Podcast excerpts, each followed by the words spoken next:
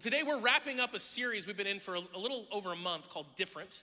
Next week, we're going to be jumping back into the book of Romans. If you've been here for a while, we've been going through this book in the New Testament called Romans. It is, it is complicated, it is comprehensive. It's probably the most comprehensive explanation of who Jesus is, what he did, what that means for us that you could possibly uh, engage in. And we've been going through it bit by bit. Next week, we get to Romans chapter 9. We'll be going through Romans 9 through 11. Is anyone familiar with Romans 9 through 11? Anyone at all have some? So, those of you raising your hands, you know to pray for me. Um, it's, it's like a minefield. And actually, I, I, I prayed really hard about what to call the series because we always give a little title to the series that we're in, even when we're studying a section. And, uh, and I decided that for Romans 9 through 11, the series is called Wait, What? That's literally the name of the series. Because, like, constantly in this section, you read things and you're like, Wait, what? Like, I don't understand this. Like, I don't, this doesn't track. What is this about? And I say this honestly, it's, it's humorous, but it's so easy to skip the hard stuff sometimes. It's so easy. It's so tempting. I'll be honest, it's tempting for me as a pastor to be like, let's just skip Romans 9 through 11 because everyone loves Romans 8. If you know Romans 8, it's like nothing can separate us from God's love. Like, yeah. And then you get to Romans 9 and you're like, wait, what? Uh, I'd rather just skip that, tell you to read it on your own, and we'll just move on to something more fun. But I think it's vital as a church and as a family that we don't skip the hard stuff. That we, we go, hey, wait, God, has, even if you're brand new to the faith, even if you're not even sure where you stand with, with Jesus, you haven't figured that out. Look, you've been created by God with a deep capacity to understand who He is and what He does. And so we're gonna go through it, we're gonna have a lot of fun, and we're gonna answer a bunch of wait, what questions, and I can't wait. But Today, we're wrapping up this series different. And the premise of this has been really simple. Number one, Jesus is just different. There's no one like him. There's no one like him at all. There's never been anyone like him. There will never be anyone exactly like Jesus. He truly stands apart. But as his followers, we're supposed to be, well, like him. He's different. We're supposed to be different too. In fact, Jesus says in Matthew chapter 20, verse 26, very simply, talking to his followers, but among you it will be different. He's just gotten done explaining how, how the world works, what the world values. And he says, but with you guys, it's going to be different. It's got to be different. 1 Peter 2 9 says, You're not like that. You're a chosen people. You are royal priest, a holy nation, God's very own possession. As a result, you can show others the goodness of God, for he has called you out of the darkness and into his wonderful light. As Jesus followers, those of us who have made that decision, we're called to live different lives, to be different, not just for the sake of being different, so that we can make a difference.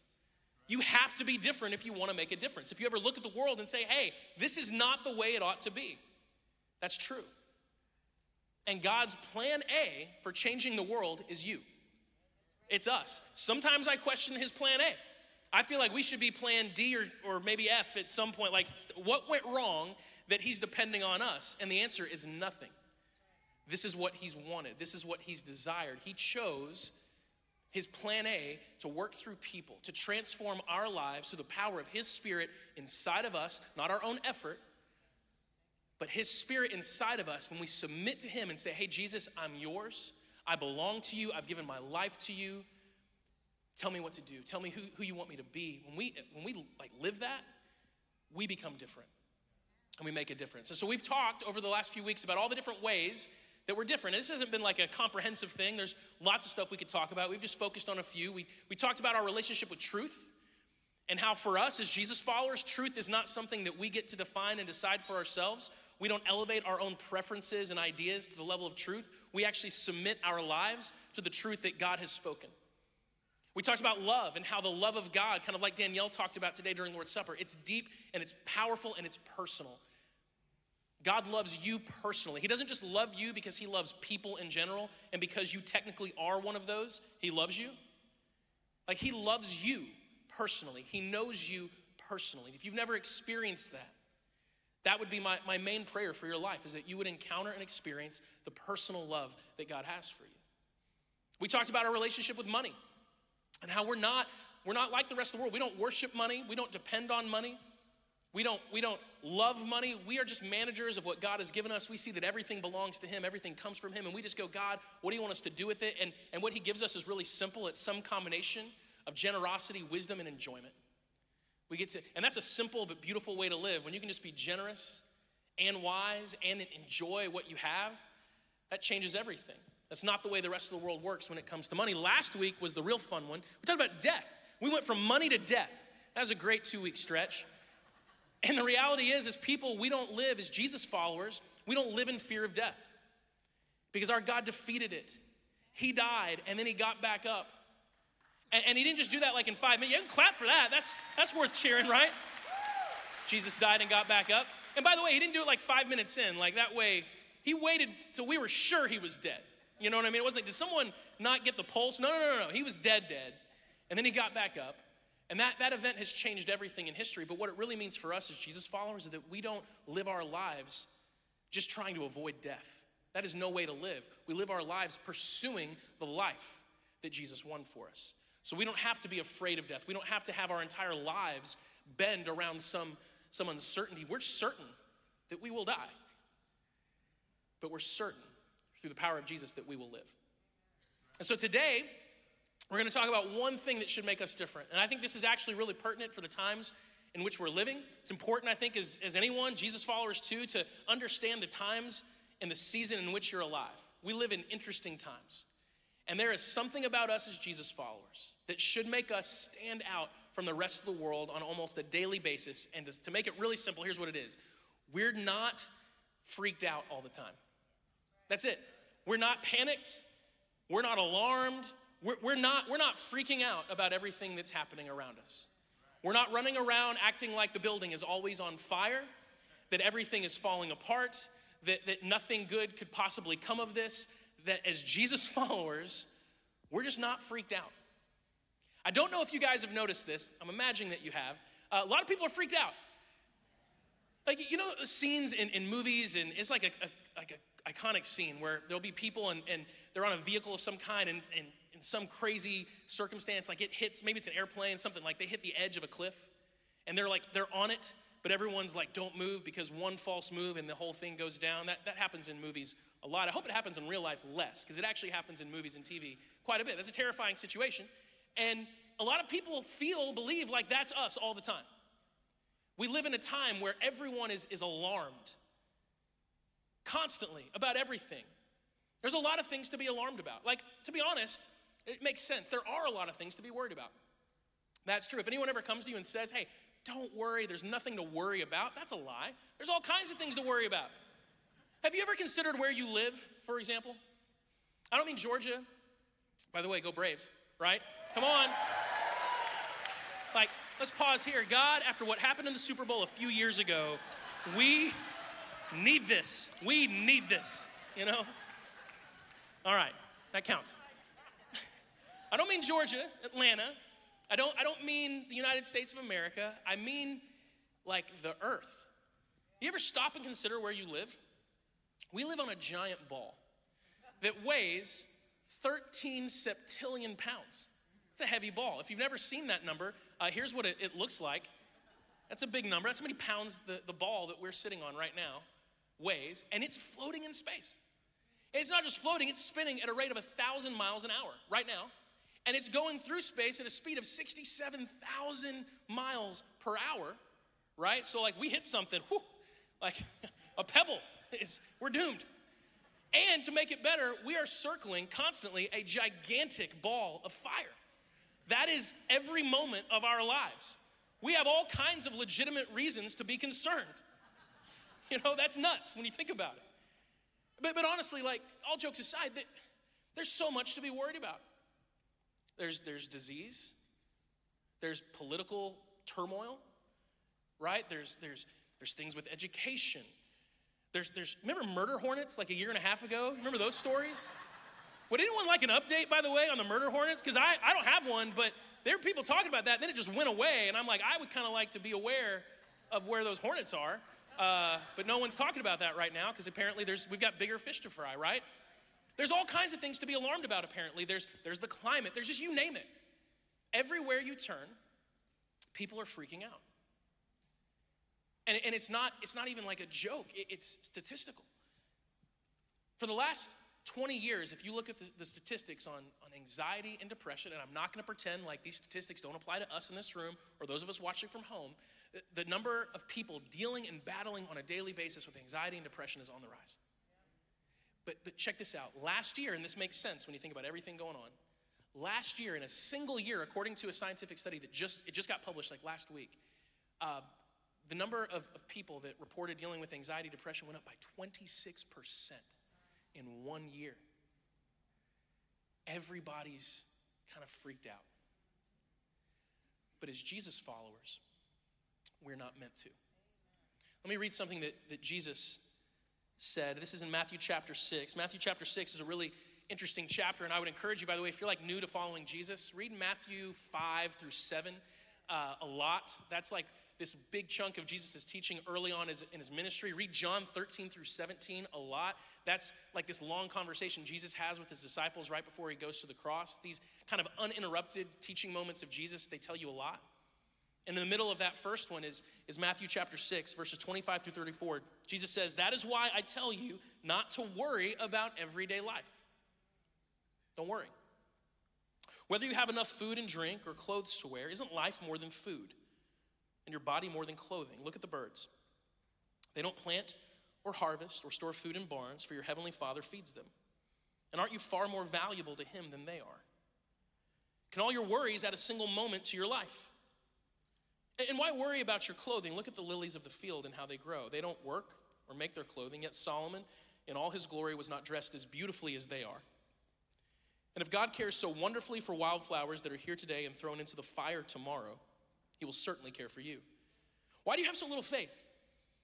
So don't worry about these things saying, What will we eat? What will we drink? What will we wear? These things dominate the thoughts of unbelievers.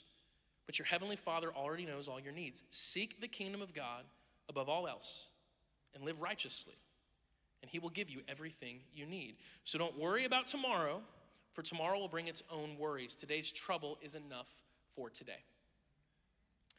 And one of the things that, that blows me away about this teaching is how rare it is to have a person who has influence, or at the very least, a person who's seeking influence, decide to calm the people who are following them and listening to them down versus rile them up.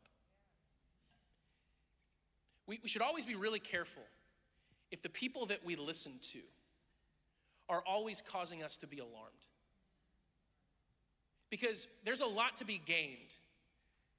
There's a lot you can gain when you get people freaked out and they're hanging on your every word because they believe that, that if not for, for doing what you say, it's all going to come falling apart. And we happen to live in a time right now where if, if you if you watch a, a, news program, really doesn't matter which channel, or if you, you listen to a lot of the, the, the pundits and the talking heads in the world or the people with power, they are constantly telling you some version of you should be very alarmed. You should be very alarmed. Look at what's happening. Look at how bad it is and how bad it's getting. You should be alarmed, and oh, it's their fault. We should be very, very wary of ever sitting underneath anyone as a, as a teacher, as someone's voice that we're listening to. We don't often think of those people as teachers, but we, we treat them as such because we, we hang on their words. When what they, they teach us is to be alarmed, to be worried, to be afraid. That's almost always a recipe for manipulation. Especially when you live in a time like this where everything's so charged, where everybody's so riled up and, and on the verge of freaking out. It's really easy to tell people, yeah, you should be alarmed and, and here, do this or, or believe this. And people will grab that wholesale and take it in and, and follow it because they're, they're kind of primed for that. There's a lot to be gained by getting people riled up and concerned. But Jesus didn't do that. If you spend time reading the teachings of Jesus, which is vital, by the way, as Jesus followers, we've got to know what he said. His teachings have to be the words that that are in our hearts the most.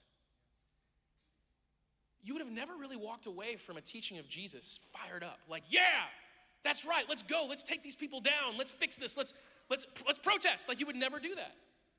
I'm not saying there's anything wrong with, with protesting, I'm just saying that that's not that's not what anyone who would have walked away from a teaching of Jesus would have been ready to do at that moment. You would have walked away with peace. You would have walked away with love for other people, even people very different than you. You know, Jesus' day was, was very much like our own. In fact, in some ways, it was more volatile. I mean, you talk about like divisions within people. Everyone that Jesus talked to would have been conditioned from birth to hate, to hate the people around them. That's why when Jesus told stories like the story of the Good Samaritan, it was shocking. Because everyone who grew up in Jesus' community would have been taught from a young age to hate the Samaritans. And Jesus tells a story with a Samaritan as an example, and early in his ministry, he chooses, before he ever goes to Jerusalem, he goes to Samaria. The very first person he ever tells that he's the Messiah to, the first person he ever says, Yeah, I'm the Son of God, it's a Samaritan woman. And he's breaking all these, these, these boundaries. The people, they, they grew up in a culture that was conditioned to, to hate, to be divided. That's not new.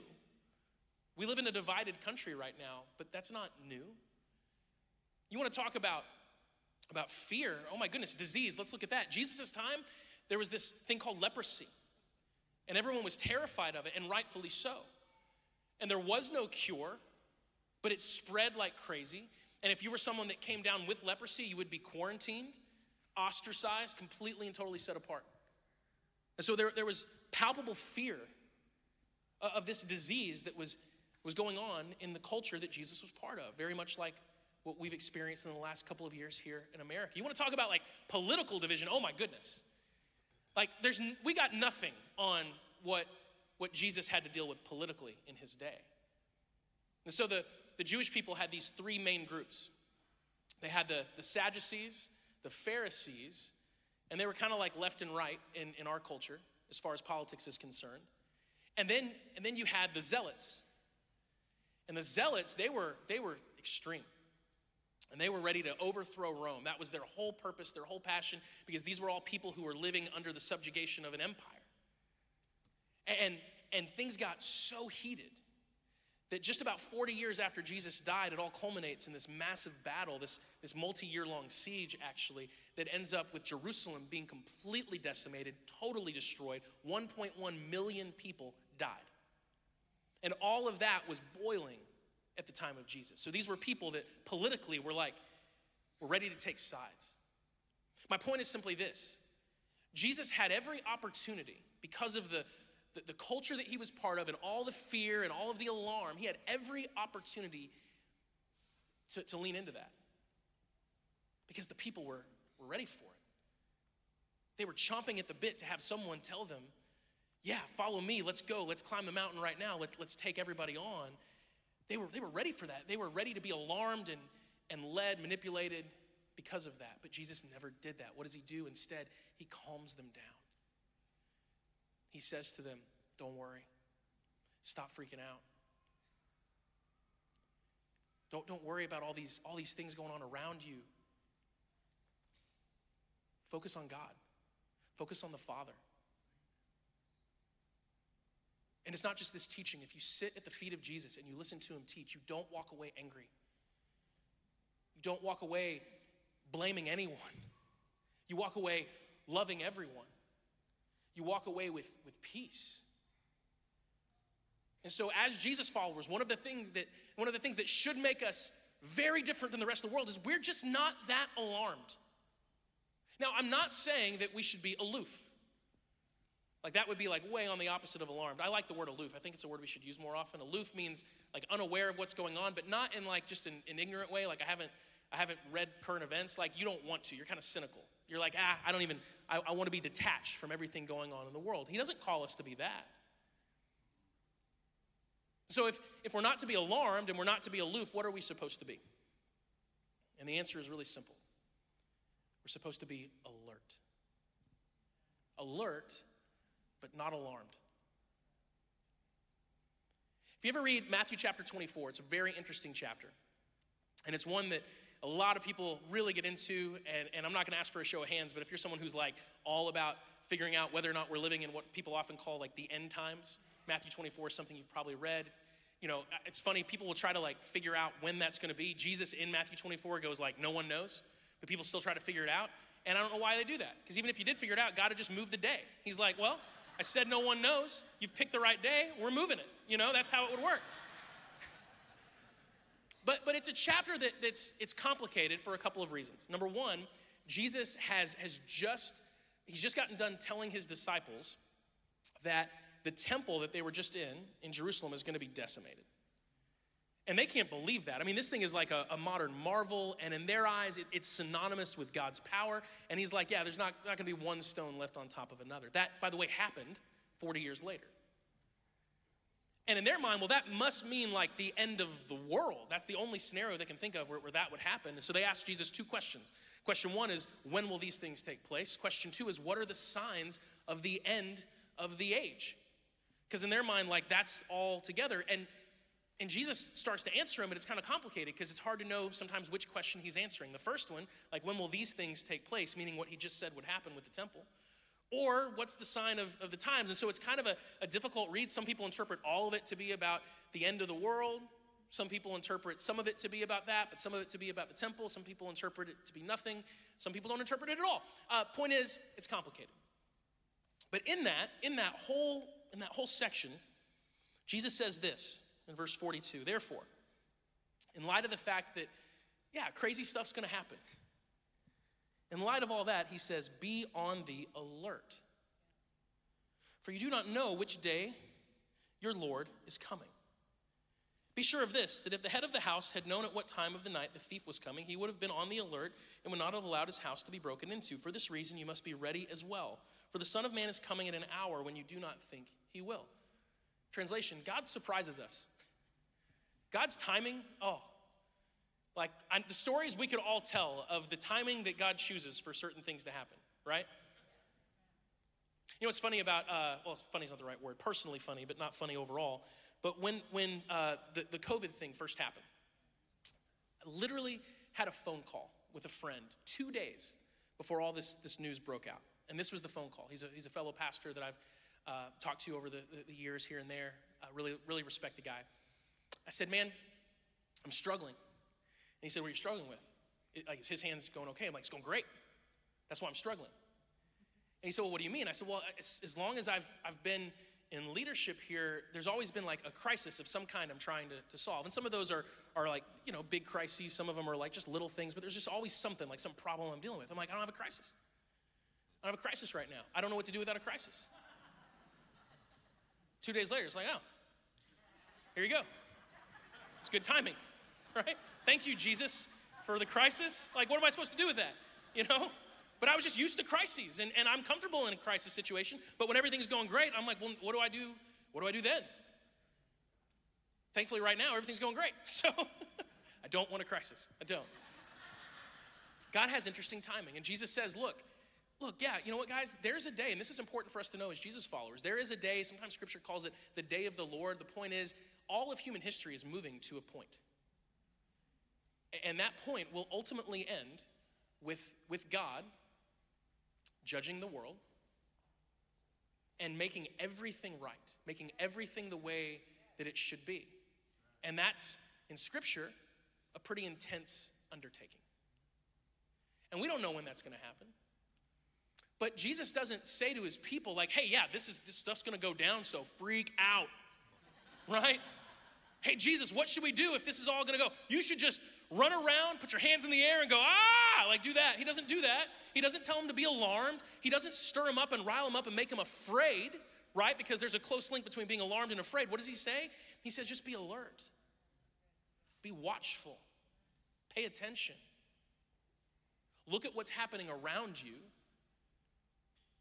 but don't, don't be alarmed. Don't be afraid as Jesus followers, we're meant to be on the alert, but never alarmed. And this isn't just when it comes to society in general, this is in our own lives. I want to look at a, story. It's one of my favorite stories about Jesus. I love this story. I think I first heard this when I was like in fifth grade. We started going to church when I was a fourth, fifth grader. First time I heard the story, I was like, that's awesome. I just believed it, and it always stuck out to me. It's the story of Jesus walking on water. Matthew chapter 14. It says, immediately after this, Jesus insisted that his disciples get back into the boat, cross to the other side of the lake, while he sent the people home. He's just gotten done teaching thousands of people, and miracles have happened. It's pretty cool. After sending them home, he went up to the hills by himself to pray. Night fell while he was there alone, meaning the disciples, or meanwhile, the disciples were in trouble far away from land, for a strong wind had arisen and they were fighting heavy waves. About three o'clock in the morning, Jesus came toward them, walking on the water. This is awesome, by the way. I just love this. Just picture it. Like, I wonder, like, was Jesus up praying and, and like he looks and he sees him and he's like, oh, I gotta. You know, what's the quickest route? I was walking. You know, it's 3 a.m. These guys have been fighting really strong waves and they're freaked out, right? They're, they're literally freaked out. When the disciples saw him walking on the water, it's not that they were calmed down, they're already alarmed at the waves. Now they're just more freaked out, right? It says they were terrified. In their fear, they cried out, It's a ghost. If I was Jesus, I so would have leaned into this. I so would have messed with them. You know, I'm so glad that he's not me. but Jesus spoke to them at once. Don't be afraid. He said, Don't be alarmed. Take courage. I'm here. And then Peter called to him, Lord, if it's really you, tell me to come to you, walking on the water. Yeah, come, Jesus said. So Peter went over to the side of the boat and walked on the water toward Jesus. But when he saw the strong wind and the waves, he was terrified and he began to sink. Save me, Lord, he shouted. And Jesus immediately reached out and grabbed him. You have so little faith, Jesus said. Why did you doubt me? And when they climbed back into the boat, the wind stopped. Then the disciples worshiped him. You really are the Son of God, they exclaimed. I kind of wish Jesus had said, duh, at that point. like, yeah. I think about this story pretty often because I think all of us are, are more like Peter on the water than we might realize sometimes. I mean, honestly, we're, we're all surrounded by things that, that freak us out, and we all find ourselves on shaky footing sometimes. In the last month, how many of you, just be honest, let's interact with each other, how many of you have thought, I have no idea what to do at some point in time? Yeah. Tuesday, I got home, and uh, my, my youngest, Eli, some of you guys know Eli. Um, Megan has posted photos on, on Facebook, especially when he was young, like, look where Eli is. Eli, Eli's a, a unique kid. I love him. I have to. I'm his dad. But Eli is unique in that he's afraid of things he shouldn't be afraid of. Like in his room, there's a thermostat. His room and, and Judah, he and Judah, my youngest two, share a room. And, and that room is where the thermostat for our upstairs air conditioning system is, right? You know that sound that a thermostat makes when it clicks on? It just goes, you know that? Scares him to death. He can't handle it. Like, if that noise, and he's like down the stairs, like, Dad, Dad, and he'll even do that. He went and went, and I'm like, Yeah, it's not a big deal. You know, I'm trying to, like, as a dad, figure out how to, he's like, turn the air off. I'm like, I can't do that because it just gets really hot upstairs, and you're just gonna have to figure out the click. You know, we're gonna work through this, but it, it freaks him out. But then at the same time, he's not scared of things that he should be scared of, like heights. So he's in the backyard playing on Tuesday, and uh, and he loves playing like hide and seek. You know, so sometimes you'll be like, "Hey, Eli, where are you?" And I go in the backyard, and I go, "Hey, Eli, where are you?" And I hear him go, "I'm here," but it is not on the same plane as me. I go, like I hear it, and it's up there. He has climbed to the very top of a pine tree in our backyard. I'm not joking. The very top, he is at least 25 feet in the air. And he goes, I'm stuck. and I'm like, I'm like, you know, as a, as a dad, those of you who are dads, like those moments where you should freak out, but you just, God gives you the grace to just channel, like, like, okay, like I'm, I'm calm, but I've, I, I don't know what to do. Like, what am I? I don't have like a, a fireman's ladder, just like and so I start to climb the tree. I'm like, hey man, just hold on. You're good. You're good. In my mind, he's not good. Uh, but I'm telling him he is. I'm like, hold it. Just you, you're awesome job climbing the tree. You're such a great climber. I start to climb. I weigh slightly more than Eli. Um, I get about halfway up the tree, and the branches, like, well, these are no longer going to support me. And this is the crazy thing. I look at Eli. I'm like, hey man, I'm going to help you get down. You just need to listen to daddy. And I'm picture this. He's 25 feet up. I'm like 15. And he goes, You just want me to jump? And I'm like, No, no. And he goes, You'll catch me, right? I go, No, I will not. That's gonna, mm-mm, no. I'm like, He got up there, there's a way down. There's gotta be. That's logic. And so I, I thankfully, like Megan comes out and and we're like, hey, put your put this foot down. No, no, no, no, no, that foot. Yeah, yeah, yeah. Hold on with your hands. And eventually we get him down. And then we look at him and we're like, never, ever do that again. And he looks at us and says, okay, but in that way with a child, we're like, he's totally gonna do this again. Like, he's not afraid at all. So pray for me. Because I don't know if it's like, maybe I just, just lean into it. Let him be a climber. And the best way for him not to get hurt is to be better at climbing. I don't know, but it's, it's terrifying, right? Like there's those moments where you're just alarmed and you don't know what to do. You have that thought, I don't know what to do. I've never been here before. You're like Peter on the waves, you're like Peter on the water. And all around you are things that are scary. That's what I love about Jesus. He doesn't tell us, hey, don't be worried because there are no troubles today. He says, hey, don't be worried. There's already enough trouble. Your worry isn't going to help at all. Don't freak out because you're going to need a sober mind to handle the stuff in your life. And tomorrow's going to bring more troubles, and you can't freak out. You can't be alarmed because that's not going to help. What you have to be is alert. You know, when Peter was on the water, as long as his eyes were on Jesus, as long as his thoughts were on Jesus, he was alert and focused on his Savior, he's good. But the second he freaked out and started looking at all the waves around him and, and felt that terror, that's when he sank. But even then, guys, how cool is this? Jesus was right there. He didn't drown. It'd be a very different story if it's like, and then Peter drowned, you know? And Jesus is like, should have had more faith. that could have, could be the end of the story, but it's not. Now, I have to shout out to my, my good friend Scott Kays. Uh, Scott's been a friend of mine for years, goes to his hands. And years ago, he was talking about this story, and he asked a question I never thought of. He was like, How do you think they got back to the boat? And I was like, oh, I've never thought about that. He's like, they probably walked. And it's cool to think about, right? Like Jesus lifting Peter out and then just putting his arm around him and they walk back to the boat. I don't know, maybe Jesus dragged Peter and Jesus is on top and Peter's like waterboarded or something like that. Maybe, I'm not sure how it worked, but I had that thought. I, I, I'm like, yeah, I bet, I bet they did walk back. The point is this Peter had every logical reason to be terrified. Alarm is to be expected when you're walking on water surrounded by waves. But Jesus wasn't afraid at all. Listen to what Jesus says about us in John chapter 10. He says, My sheep listen to my voice. I know them and they follow me. I give them eternal life and they will never perish. No one can snatch them away from me.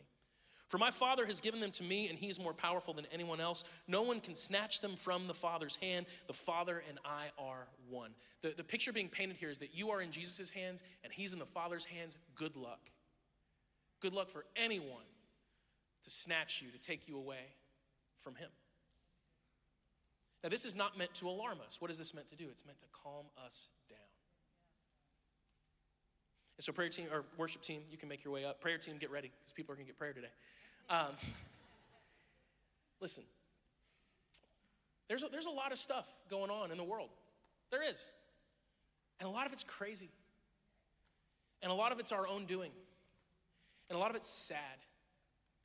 You know, just like in the time of Jesus, we live in a time where there's division. There's, there's divisions along political lines, there's divisions along racial lines, but, but Jesus looks at us and says, Among you, it must be different. We love each other. We love each other. And that's who we are as Jesus followers. We love each other. And Jesus never tells us that there won't be political strife. He doesn't tell us that, that there won't be you know, major issues and, and legitimately crazy things. In fact, uh, sorry to the guys back on the tech team, I'm going to go back to, to Matthew chapter 24, verses 6 through 8. He actually says, Hey, you will hear of wars and threats of wars, but don't panic. Yes, these things must take place, but the end won't follow immediately. Nation will go to war against nation, kingdom against kingdom. There'll be famines and earthquakes in many parts of the world, but all of this is only the first of the birth pains, with more to come mean, this is Jesus saying, like, yeah, crazy stuff's gonna happen. The world's a crazy place. Don't panic. Don't be alarmed. Just be alert. Focus on Him. Keep your eyes on Jesus. How does that happen? Well, it's in a, in a word, prayer. Ephesians 6:18 says, "Pray in the Spirit at all times and on every occasion. Stay alert and be persistent in your prayers for all believers everywhere." I love here we're talking about being alert, not alarmed, not aloof, alert. And here scripture connects being alert with, with being prayerful, being watchful. Prayer is a powerful thing, not just because we get to talk to God, which is cool, not just because we can hear God, but prayer affects us as people. You show me someone who spends a tremendous time in, in prayer, that's a person who has discernment.